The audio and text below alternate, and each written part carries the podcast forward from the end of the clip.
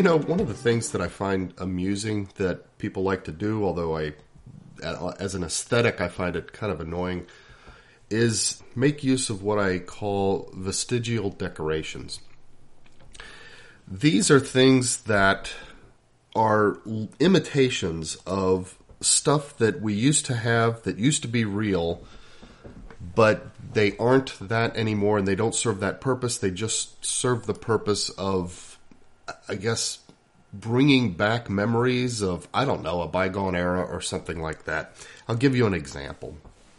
Um, consider you drive around places and you have these houses, and I think this is, I think this is something that maybe was even being done back in the in the seventies. I don't know, um, but it's certainly done on certain uh, new houses today. If you go into the newer neighborhoods and stuff. Um, and it's not ubiquitous, but it's kind of an option that you might be offered by a builder. They've got these shutters, they call them. The, what they actually are are fake shutters. They'll just say, do you want shutters? And they're pieces of molded plastic that they attach to the house on either side of the window to resemble what used to be a real thing on houses, which are shutters that you could swing shut over the windows. And the idea used to be that houses didn't have things like forced air systems and stuff like that. So there might be times when you still need to allow air exchange within the house and the outside. You want the air to be able to come in. And so you could open your window and then pull the shutters closed. And if it's raining or, or whatever, um, the rain would be deflected. The, the shutter had a uh, like a louvered um, slats that would deflect downward away from the house, away from the room when they were closed. And so any rain would hit those and fall away from the house, but you could still get air into the house and that sort of thing. Or in some more extreme cases, if it was storming really hard, I think maybe older glass um, sometimes used to be more fragile, um, or that maybe they didn't have proper glass. They might use something else, and so you might have to protect that. And so you might have a shutter uh, for a very violent storm or something. I don't know if that ever was what they used them for, but I think mostly it's so that they could keep the window open and still have air coming into the room, even if it was raining or storming outside. So now they take these plastic molded things and they stick them on either side of a window and they call them shutters. Well, um, they're not really shutters, and they're like I said, aesthetically, I I, I think they're kind of dumb anyway. But um, if you look at them, for example, they uh, a lot of times they're attached to the house so that the slats are angled away from the house downward while the shutters are on the side of the window. Well, if you think about it, they're supposed to be angled downward away from the house when they're on the uh, when they're closed over the window, so that when they open up, those same slats would be angled downward towards the house while they're laying against the house open. So when you look at shutters on houses today and see those slats angled downward while they're on the side of, side of the house, to the extent that they look like real shutters at all, they look like shutters that have been installed, I don't know, backwards or upside down or something like that. Um, another thing you commonly see is that they're the wrong size. So the idea is that the shutters are supposed to be so that when you swing them shut, they cover the window exactly. They meet right in the middle, and then you can latch them and cover the window.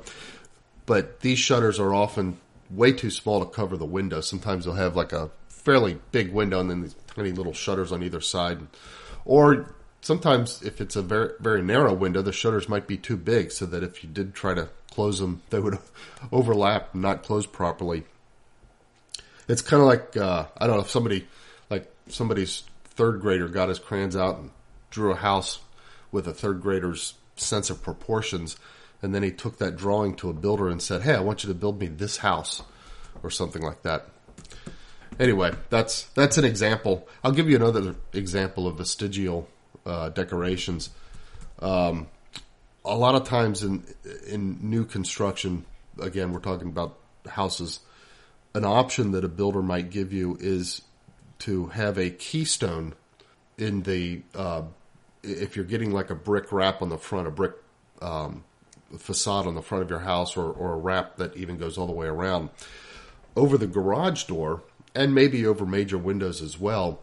They have to put a like a two, a um, angle iron uh, brace to hold the bricks to lay the bricks over, and um, a lot of times what they'll do is offer to have a keystone, what they call a keystone. It's it's just usually like a I don't know a limestone um, trapezoidal um, piece of, of stone that they put in there on that row of bricks with the the uh, narrow end of the trapezoid facing downward, and then the bricks are on either side uh, going out from it.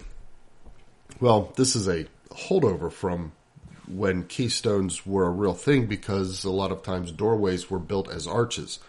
And if you know anything about arches, you, you start with a column of uh, two vertical columns of stones, get up to whatever height, and then you start building with an equal number of these trapezoid shaped stones with the, the narrow trapezoid end facing down towards the center um, of the doorway so that as they build, they form a curve towards each other up at the top. And then at the very end, the very center one is a, a larger um, trapezoid that sits in, and then that completes the arch.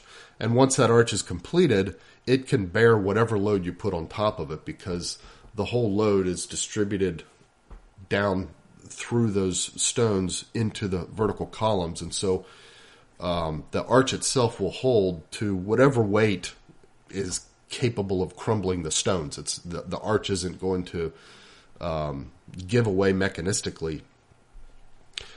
So anyway, now I guess people, I don't know, they find it cute or quaint or cute because it's quaint or something like that to take a keystone and stick it in a horizontal row of bricks over a doorway uh, or over a window again, aesthetically, I, I think it's kind of dumb looking myself, but it's something that people like to do. I, I don't, I, you know, it's kind of amusing that they like to do that. Uh, hey, yeah, let's let's pretend that that this horizontal row of bricks is actually an arch, and we'll put a keystone in it.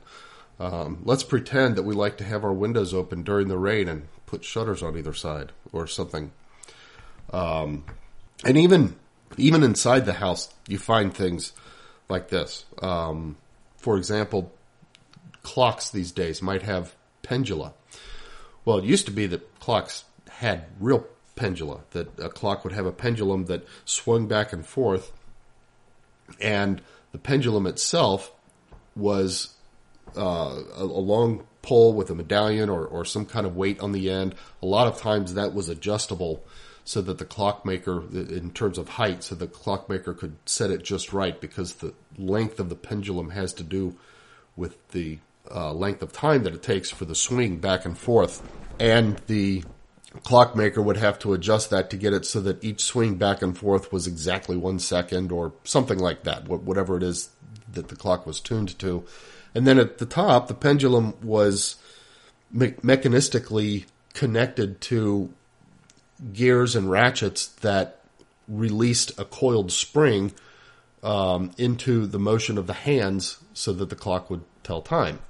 And every night or every week or something like that, you'd have to go in and rewind it with a key, and the that would just coil the spring back up. Or some sometimes, like if you've ever seen one of these old, you might be able to get one of these still.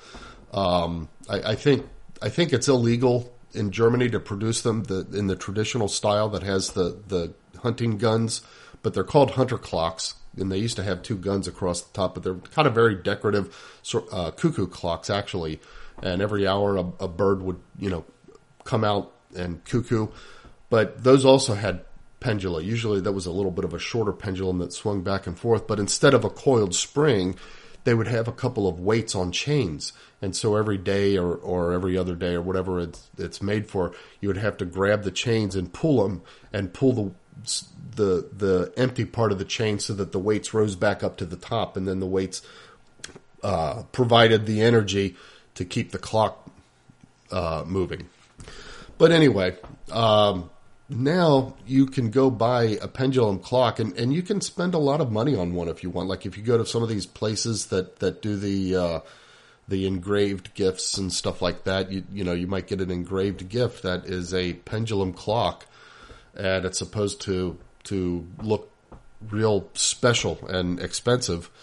Um, but what it's not a pendulum clock at all. In fact, it's it's a standard electric clock that you stick a battery in, and then it tells time using you know whatever quartz timer or something like that.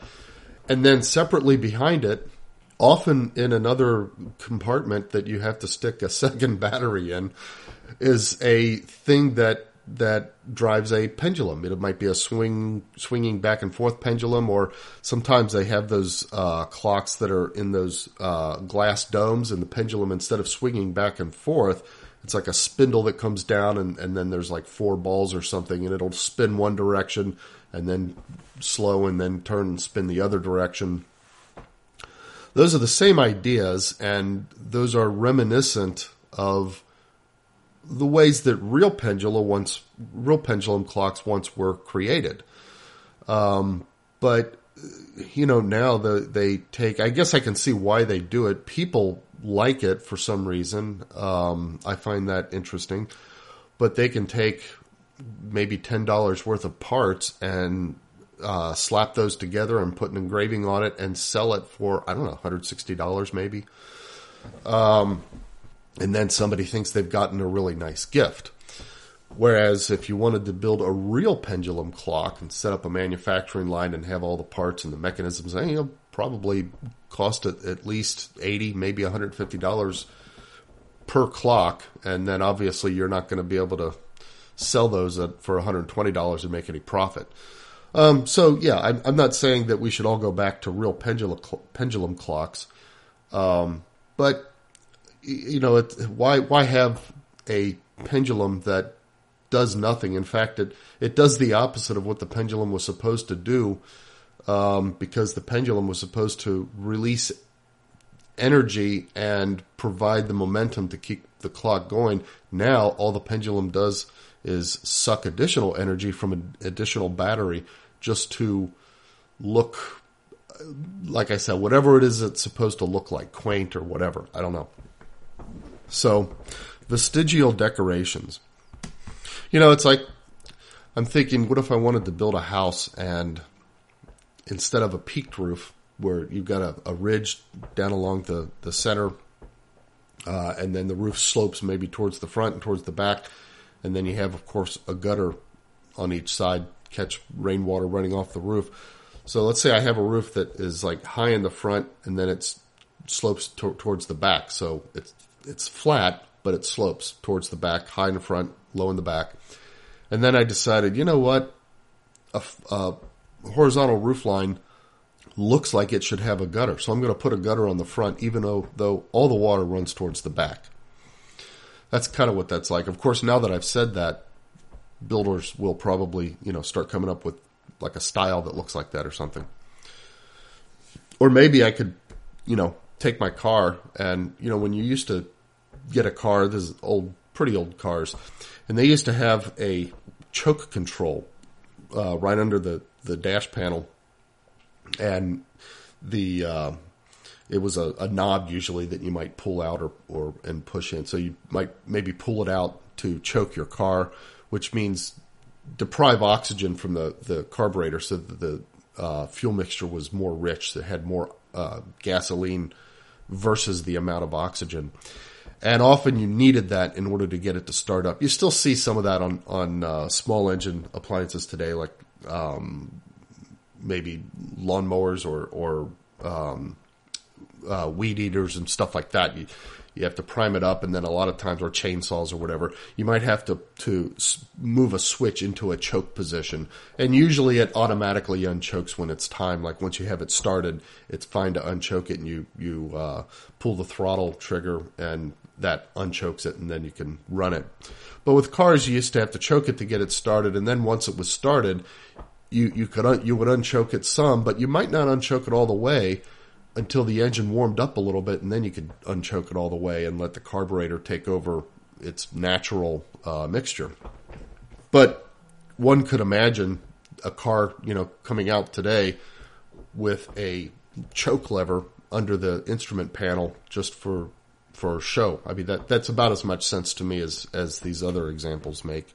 You play with it, pull it out, push it in, pretend you're choking it while you drive or something. I don't know. Maybe you could you could have. I mean, it's hard to find a car these days with a manual transmission anymore. Although now they have these these uh, what do they call them like paddle shifters. That that's just stupid in my opinion too. But I I could imagine where they have a car where you've got the the gear shifter. Maybe it's maybe they put the gear shifter back on the column. But for those who like to pretend that they're driving a manual shift, you could have like a shifter that does nothing over like between the two seats and then maybe a clutch that's just spring loaded but doesn't actually do anything. I don't know. I don't know. I'm just uh, going on about stuff.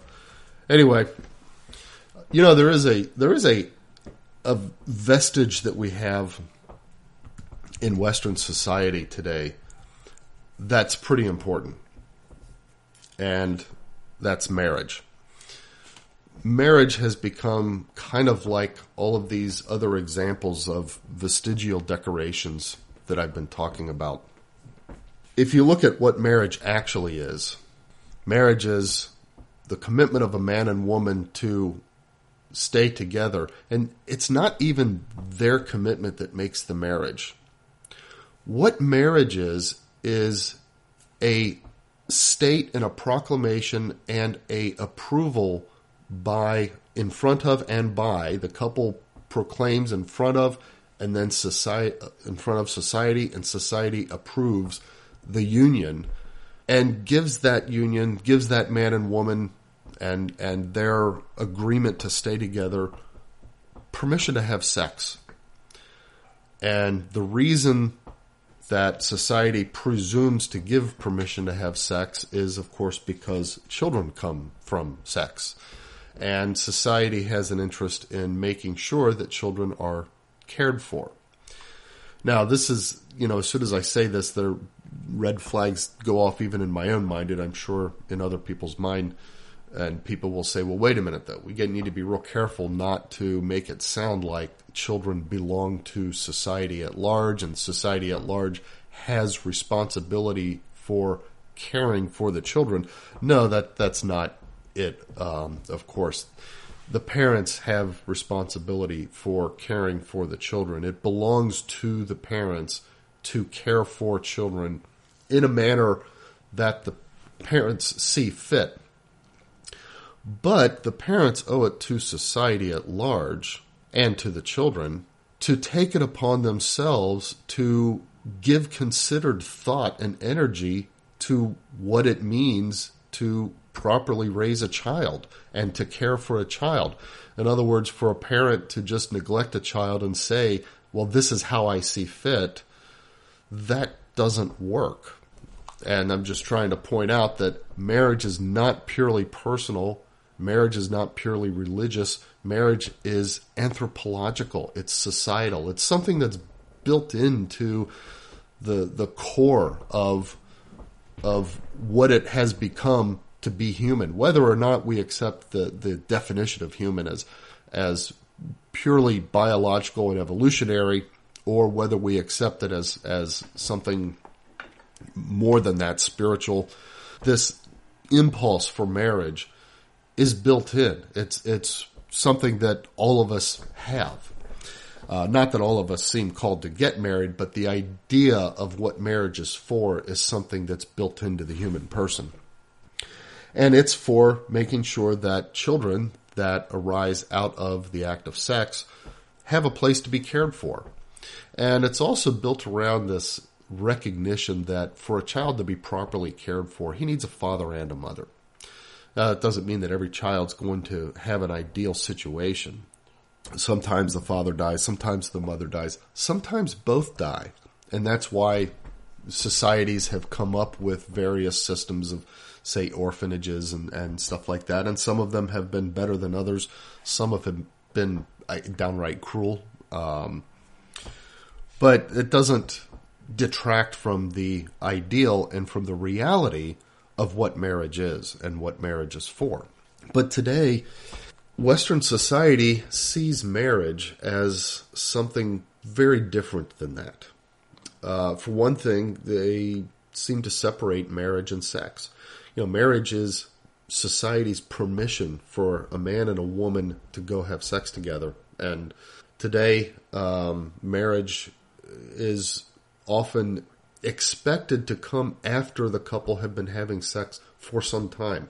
In fact, couples are encouraged by many in Western society to shack up together before getting married. Well, if they're going to do that anyway, then why bother to get married? Or there, you know, so there's a sort of culture out there right now of sort of playing the field. Um, a lot of times, you'll even see it in movies and stuff. You, you know, somebody else, some a woman will be talking to her friend about a guy that that you know she's dating or whatever, and and they'll show that that as an expected part of their dating life, they um, go to bed together. You know, one will stay over the other's house or whatever, and and stuff. And she'll be talking to her friend, and her friend will say something like, "Do you love him?" And then she'll have to think about that. Well, you know that this it's it's almost like being portrayed as normal, and I don't know whether this is something that is sort of deliberate through some kind of agenda, say on Hollywood's part, to portray this as normal, to try to to to get us into the mindset of the vestigial decoration, to get us to see the fake shutters on the house as normal. Or if Hollywood themselves are so far gone as well that they don't actually get the the irony and the silliness of what they're presenting in these kinds of situations. But of course the other thing is that we as a society have divorced the idea of children and sex too. So now the expectation is that sex is for the purpose of fun purely. Um, I mean, people will say, well, yeah, but it's a connection or it's, you know, a, whatever. Um, bottom line, though, is that people are encouraged to go out and have sex without having children yet. It's okay to have sex as long as you I don't know. Some people will even say, as long as you know to treat it seriously. Well, what does that mean?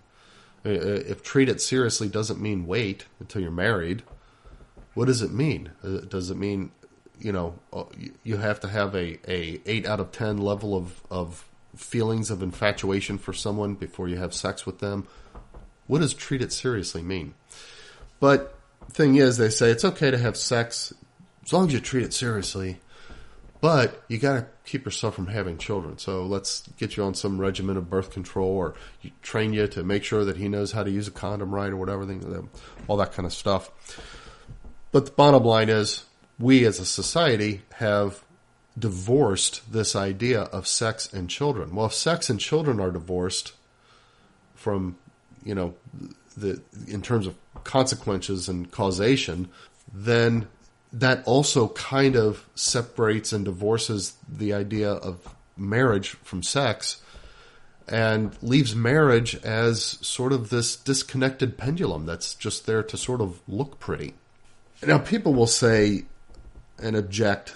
Um, people who, who kind of don't get it will object. Well, wait a minute. There's more involved in marriage than just having children and, and having sex because being married also carries with it certain tax implications or uh, inheritance implications and stuff like that. Well, okay, yeah, that's, but you know those those tax implications. First of all, that's that's a very recent thing, um, as the individual income tax, at least in the United States, is a very recent thing. Um, when there was no individual income tax, then there were no individual income tax implications for being married or not. And it's only because somehow the government figured out a way around, you know, uh, what what was not intended to be a, a, a, proper mode of taxation in the Constitution, um, and now we have this individual income tax. Well, then society at least had enough smarts then to say, wait a minute, we, we need to, if a guy's married we need to give them a little bit of a break. So when he's filing with his wife, let's go ahead and increase um, the uh, amount of money that we allow him to deduct. He's got a family and that kind of stuff. Well, then that kind of became oh, but the wife and the man are going to be working together. They'll both be working. They'll double the income and everything. You know, if, if it's it's kind of a um, in in all honesty, if we're if we're going to say as a society that women should be out in the workplace along with men, and therefore the expectation is that there's both incomes coming into any single household, then the marriage privilege within the tax system doesn't actually make sense. Um, it should be something that applies only, for example, if one of them is not working, then then the other would get, say, a non-working spouse privilege or something like that. That that's the way it should be. If we're going to say that both the man and the woman in a marriage ought to be out working. Now, I don't believe that it should be that way anyway. I don't think that should be the expectation. I think there should be a marriage privilege in the tax system well, not really. I don't think the individual income tax should exist at all. But to the extent that we're going to say, yes, we're going to do this, yeah, we should privilege marriage, but we should privilege marriage for the purpose of allowing a wife to stay home and not go out into the workplace. And that's what it was there to begin, you know, therefore to begin with. Um, so you see, the even the the um, the claim that that there's this this constitutes a aspect of marriage that goes beyond children and sex and that kind of stuff, and therefore I'm you know wrong in asserting that that marriage has lost its meaning. Well, again, you're just pointing at a vestige, something that was put there for a purpose that it's no longer serving. And you know, as for tax inheritance and so on and so forth, again, the same that's the same thing that the two became one when they got married. So of course, naturally, if one of them dies, the other one retains ownership of everything that the first one had. That's that's just an expression within inheritance law of that Christian and Jewish concept of marriage of the two becoming one. And I think it goes beyond Christian and Jewish. I think in in most cultures, um, they have a thing that is, you know, however ceremony or however, you know, whatever mode or form it takes, it still involves this idea that, oh, okay, everything that is one is still the others as well. There may be certain business interest ideas that, that, that may have to be segregated out of that. For example, if a man holds a partnership in a company and that partnership carries certain, um, you know, uh, voting or decision making rights or something like that. Obviously, it, it kind of doesn't work to make it so that those automatically pass to the wife if he dies or something. And a lot of times, the the companies in that case, for that reason, will have uh, hold insurance um, policies on each other to to say, sort of buy that power out from the wife, make sure that she's appropriately compensated for what was truly her husband's and, and that she should duly benefit from if he were to pass away. But like I said, all of these, even more so, point to the fact that marriage has become a vestige in today's society. Um, these are the the things that we're supposed to uh, take the pendulum and, and connect it to the mechanisms, and uh, because marriage has been sort of separated from what it was really about, which is raising families. It th- these all now amount to a disconnected pendulum swinging on its own. Um, there's there's no more connection to what it was originally for, and then the raising of the families happens on its own separately through whatever mechanisms. I mean, sometimes we've got a, a, mother deciding on her own that she wants to become pregnant and have a child, even though she has no intention of getting married. Well, you know, honestly, we, have done the research. We have scads of knowledge that I think society refuses to acknowledge um, about children and what it takes to properly raise children. Now, I don't mean that every single child who doesn't have this is going to turn into some kind of monster or, or uh, some kind of societal waste or something like that. but and and I don't even mean to imply then that that there's you know some kind of loss of, of dignity and preciousness in terms of human life. But my point is, yes, I know that that children who are orphans um, have risen above that and made something great of themselves, great in terms of becoming a saint, or great in terms of doing something, you know, building a big company or something like that. Um, yes, I know this happens. That's that's because the, the human spirit is is you know so so deep and and and uh, wonderful as created by God. But nonetheless, we have loads of research that that tell us that the way to raise a child is with a mother and a father, and hopefully other children too. I think children with brothers and sisters tend to tend to end up doing better and being better at being persons, being people, being you know real people than kids who, who grow up as a as a single child. And again, not not in every case, right? I'm I'm just saying that statistically, as a generalization, I think we know this to be the case. But but more than anything, you need a mother and a father, and every child deserves to at least be intended towards having a mother and a father. I don't mean that that there's like some uh, you know, like if a child's out there, somebody's obliged to go be, you know, get married in order to become a mother and father and adopt that child, maybe, or something like that. It's, a, it's, it's kind of one of those things. It's funny when you talk about rights. I'm going to digress here a little bit. You say that somebody has a right to something. Um, well, then often you have to think back and say, do they really? Who, if somebody has a right to something, then who has the obligation to provide that right? Right? You know, it's like, it's like uh, is a common thing in the argument um, over the uh, ban of, of smoking in public places, uh, which came into place not not too many years ago in Ohio. Um, used to be that you go into a restaurant and, and you could smoke, and restaurants um, they they have for a while did the thing where they forced them to have the smoking section and the non-smoking section.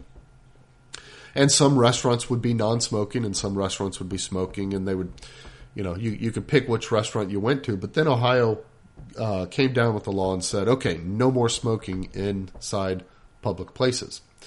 Um, the exception would be if it was like a bar where you prohibited people under 21 or something like that from entering, then you could have smoking inside. But one of the things that was commonly said in those arguments, and I always was against such laws just on grounds of, you know, property rights and the the rights that go along with proprietorship and stuff like that. It's like, hey, if it if it's my restaurant, I should get to decide whether or not people can smoke in it. And if you don't like my policy, you don't have to eat at my restaurant. Well, people would say, but I have a right to go out and eat at a restaurant without smoke being in the air from other smokers around me. It's like, oh, you have a right to go out and eat at a restaurant? Is that true?